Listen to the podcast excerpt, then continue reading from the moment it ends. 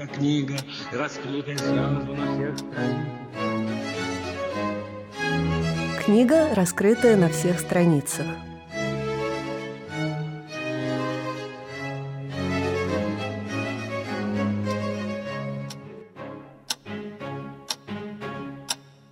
Здравствуйте, с вами Наташа Дельгеда, и это программа «Книга, раскрытая на всех страницах». Сегодня у меня в гостях человек, которого очень сложно представить. Всегда попадаешь в неловкую ситуацию, когда начинаешь представлять такого человека, как Михаил Борисович Мейлах. С одной стороны, и так всем известно. С другой стороны, можно начать перечислять литературовед, специалист по трубадурам, специалист по абориутам, человек из круга Ахматовой, человек, который в конце концов передал рукописи Бродского на Запад для публикации и так далее, и так далее. Можно было бы сказать просто литературовед, тоже сложно. В общем, человек с фантастической биографией. От э, лагеря строгого режима в Перми, в который Михаил Борисович попал за распространение антисоветской литературы, так это официально называлось, до университета Страсбурга, до преподавания во французской Каене. И вот такие от и до абсолютно фантастические, их очень много. Поэтому я умолкаю и понимаю, что я не смогу представить нашего сегодняшнего гостя,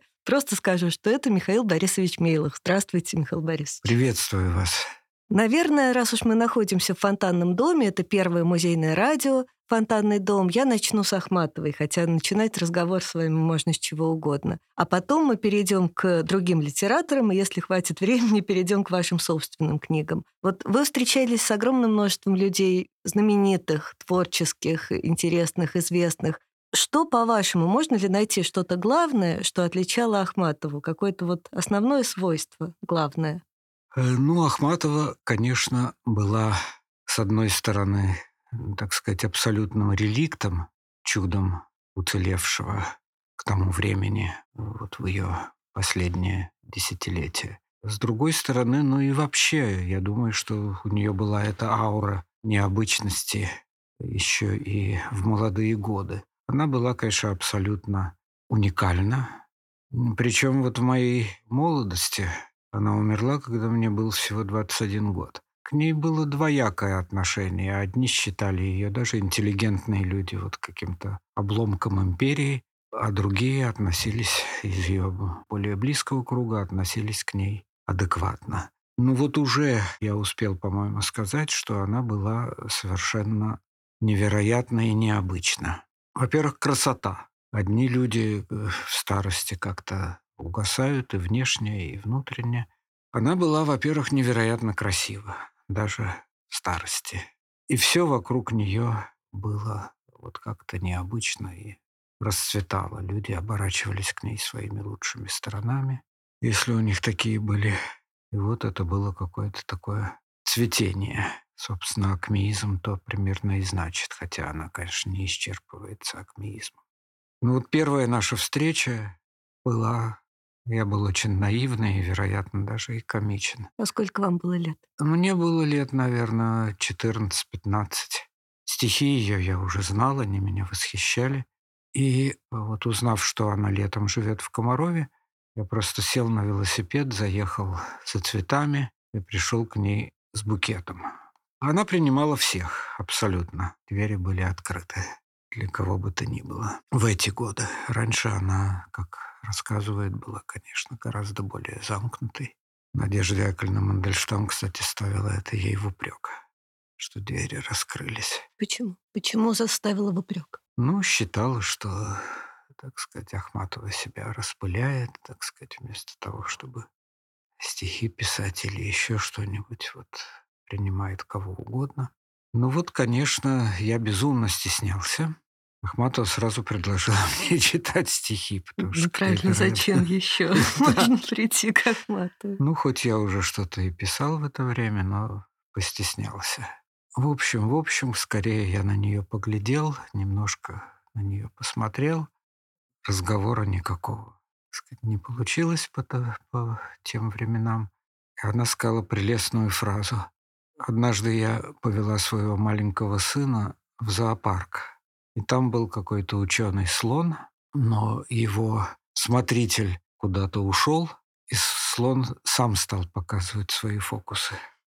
Вот, а потом, во-первых, я немножко подрос, во-вторых, я подружился вот с теми, кого называют то волшебным хором словами Ахматовой, то Ахматовские серты. Это из стихов Бобушева, Да. который входил в этот круг. Ну, в общем, это великолепная четверка. Главным образом с Найманом я вот стал уже к ней приходить в более сознательном возрасте, и это оставило во мне очень большой след. То есть потом вы уже читали ей свои стихи? Да нет, Нет? до стихов как-то уже и было не до стихов. Это было какое-то погружение вот в какую-то волшебную ауру. И вот мне, конечно, очень повезло, что я примкнул, будучи намного-намного младше, вот к тому кругу, который уже с ней действительно состоял в настоящих, близких отношениях. И вот мне удалось в этом, довелось тоже в этом как-то повариться. Сама Ахматова менялась на протяжении времени, когда вы ее знали?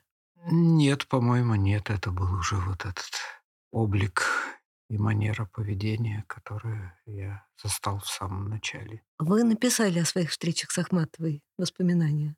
Да, А какие воспоминания, если вы другие читали, вам кажутся максимально, ну, наиболее адекватными, наиболее соответствующими реальности? ну, конечно, книга Наймана очень ценна до тех пор, пока он не начинает ее обучать христианству, считая, что она плохая христианка, а он хороший, что не подтвердилось, надо сказать. Ну, конечно, там очень... Это было отношения нетривиальные, близкие, и, конечно, она для него раскрывалась так, как не раскрывалась перед другими, хотя относилась при этом достаточно двойственно.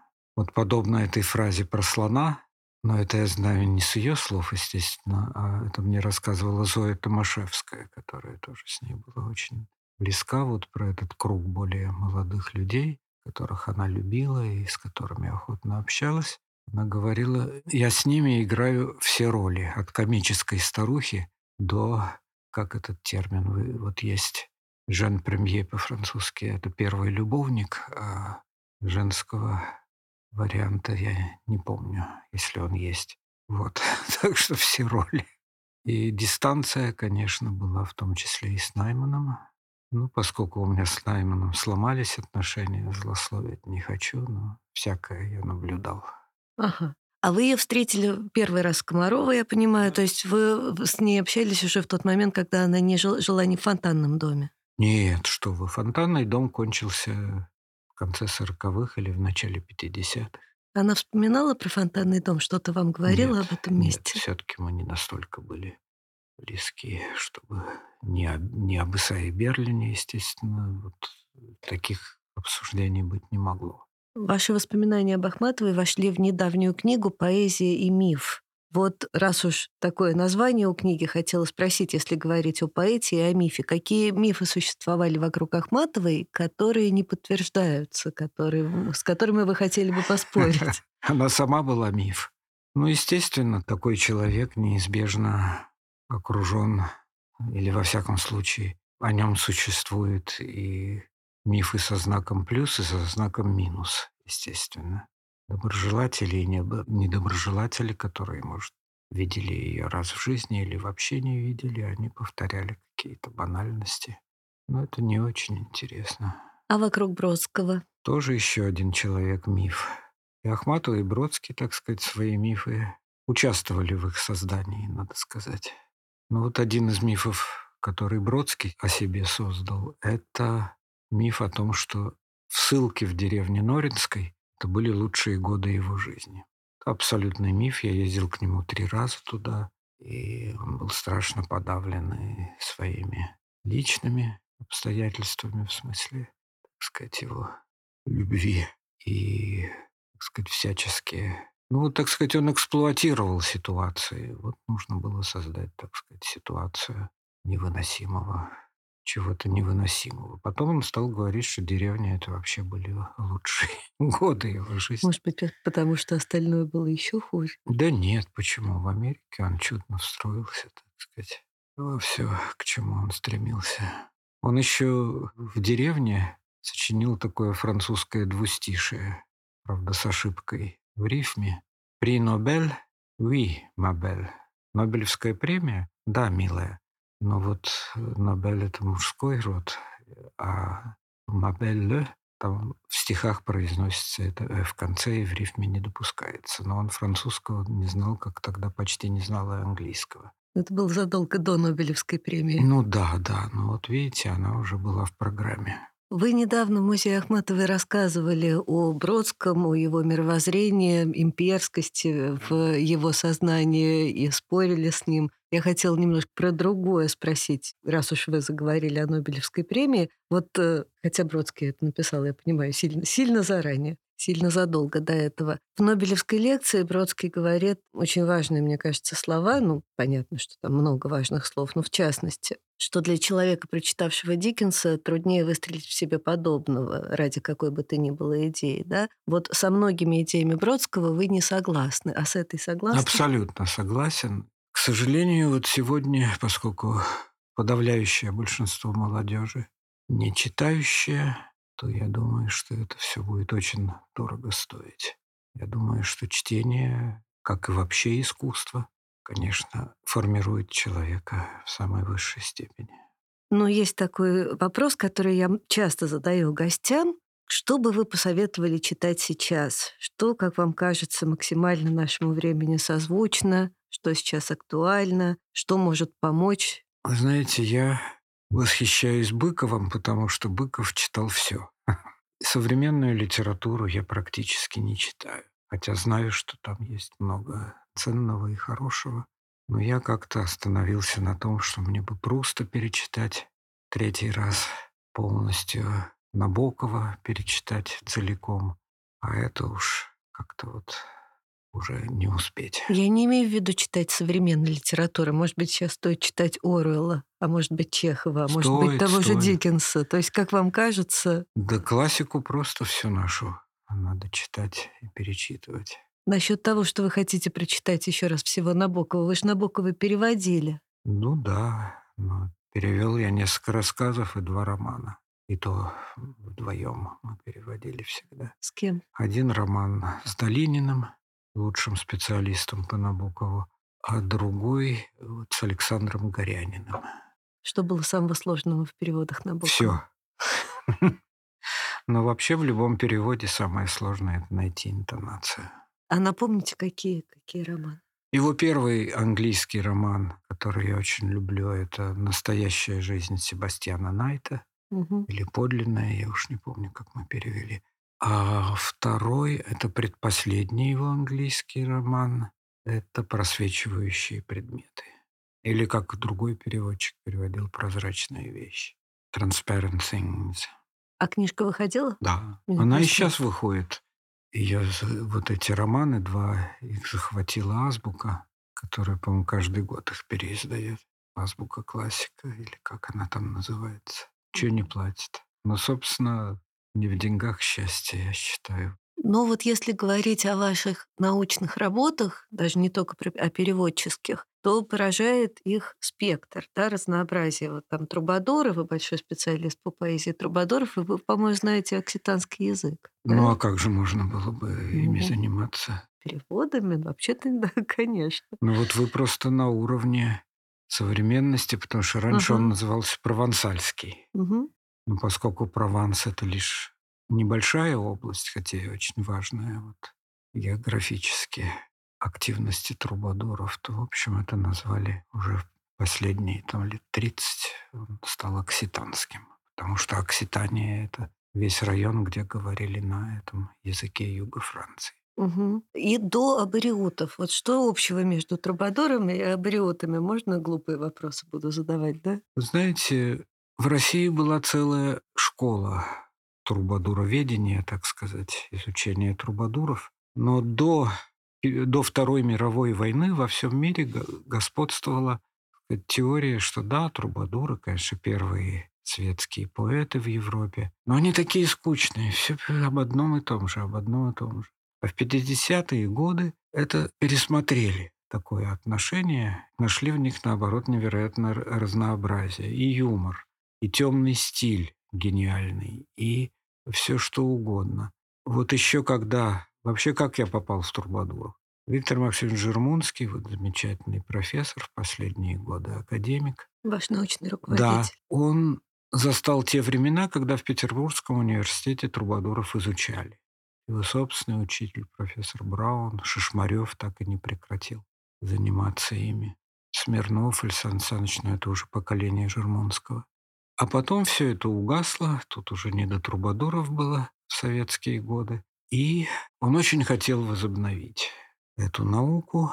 И поскольку наши семьи дружили домами, вот как-то избрал для этого меня. И целый год вот на даче в Комарове он мне читал одному мне спецкурс как бы вот по трубадурам и их окружению. Но он тоже верил, что они скучные и однообразные. И вот, к счастью, я вот свою книгу о языке трубадуров, мою первую книгу, о них успел вот ему то есть и диссертацию, но и на ее основе была издана книжка, успел ему уже в больницу его жена Нина Александровна просто по главам носила ему эту работу, и он был очень-очень рад. Успел написать отзыв для защиты. Вот. Так что отношение к ним абсолютно пересмотрено. Они действительно удивительный феномен, который никогда не повторялся больше по усложненности этой поэзии, по ее невероятной какой-то красоте и по разнообразию, которого вот каким-то непонятным образом не замечали. Но вот вкусы же очень многое решают в текстах. Какие у вас вкусы? Во-первых, такой ты сам, а во-вторых, твое чтение. А какие наследники были в поэзии Трубадуров? Так, собственно, вся, вся, вся европейская поэзия из них вышла. Сначала через Италию, Данте, сладостный новый стиль, потом французская поэзия подхватила, потом уже вся европейская. А вы лично как дошагали до абориутов от трубадуров? Ой, ну это другая совсем история. Это связано, во-первых, с личностью замечательного человека Якова Семеновича Друскина. Их было два брата. Михаил Семенович был музыковедом, а моя сестра вышла замуж за его ученика, Генриха Орлова. И таким образом я познакомился с вот этим братом. Это были люди очень разные, хотя очень близкие, вот эти два брата. А Друскин был, он входил в компанию Абериутов, был другом Хармса и Введенского.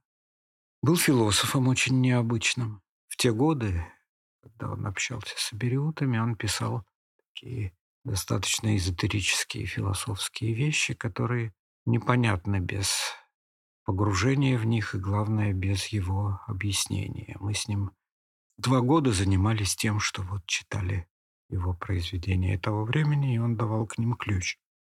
Там нет философских терминов, которых он избегал, потому же почему абериуты избегали традиционного поэтического языка и форм.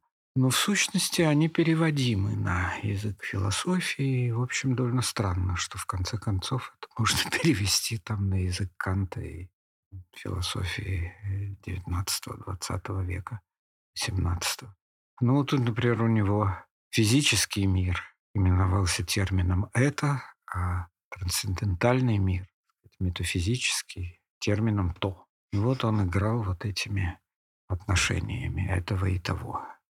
Так или иначе, собственно, все наследие Абериутов, почти все, сохранилось благодаря ему. Потому что после ареста Хармса, но об этом я много раз рассказывал, не только я, он, уже будучи дистрофиком, пошел с вдовой Хармса Мариной Мальч, которую потом угнали в Германию и Кисловодска, куда она после того, как Хармс умер в тюрьме, уехала в Кисловодск, оттуда немцы угнали ее в Германию, а оттуда она смогла перебраться во Францию. Ну, это целая история. Так или иначе, вот он забрал в квартире Хармса уже наполовину разбомбленные вот все эти рукописи, которые там были, и хранил их много-много лет, надеясь, что Хармс, может быть, все-таки вернется, а потом, когда стало ясно, что нет, вот я стал ему помогать их разбирать, и в конце концов из этого вышли первые издания Веденского и Хармса. Чемоданчик этот, в котором хранились рукописи, теперь в нашем музее. Это фейк, абсолютный собирает, фейк. Да, абсолютный объясните. фейк, потому что ну, не влезло бы это просто в этот чемоданчик. Никак это не запихать. Занимало несколько полок шкафа. Может быть, часть. Прошу тогда. Но вообще не надо их делать вывез? культы Да. из, из экспонатов. Ну, такой, другой, третий. Мгм. Чемоданчик старый того времени, ну, пусть будет. Да, так вот, какие общие-то есть моменты у абриотов А, и у вот. трубадуров? Я вот, Вот про что чего, с чего мы спрашивала. начали. Творческий огонь, порож- порождающий вот это действие, напоминающее это невероятные удары грома, молнии и прочие, проникающие в вас. Не так спокойно, как даже я помню чудное мгновение, который проникает, но иначе. Вы о многих людях, с которыми встречались, написали воспоминания. А о ком вы не написали или о чем вы не- написали? А хотелось бы, а что-то помешало? В одном средневековом романе, забыл имя этого автора, она женщина, есть такая замечательная фраза. «Дело, начатое и отложенное, дает невероятное ощущение вот какой-то свободы». Конечно, я не очень много о ком написал, о ком и о чем хотел бы. Я довольно охотно вот включаюсь в какие-то обсуждения, и они переключаются на уровень воспоминаний. Мгм. Я это копирую в специальный файл, так что я думаю, что там что-то наберется. А современники обижаются на какое-то их изображение в ваших книгах? Да нет, по-моему, я никого не, а, особенно не обижал. О Наймане, собственно, единственном человеке, к которому я резко негативно после его демарша отношусь. Я, так сказать, не опускался до того, чтобы с ним пререкаться. Я один раз выступил, так сказать, исчерпывающе. Так что бог с ним. А вы А вспоминали? так, по-моему, я достаточно, так сказать, пишу дружелюбно о ком-то. А вы рассказывали о передаче рукописи Бродского проферу, по-моему, за- на Запад? Да нет, вы тут вы уже несколько раз это упоминали.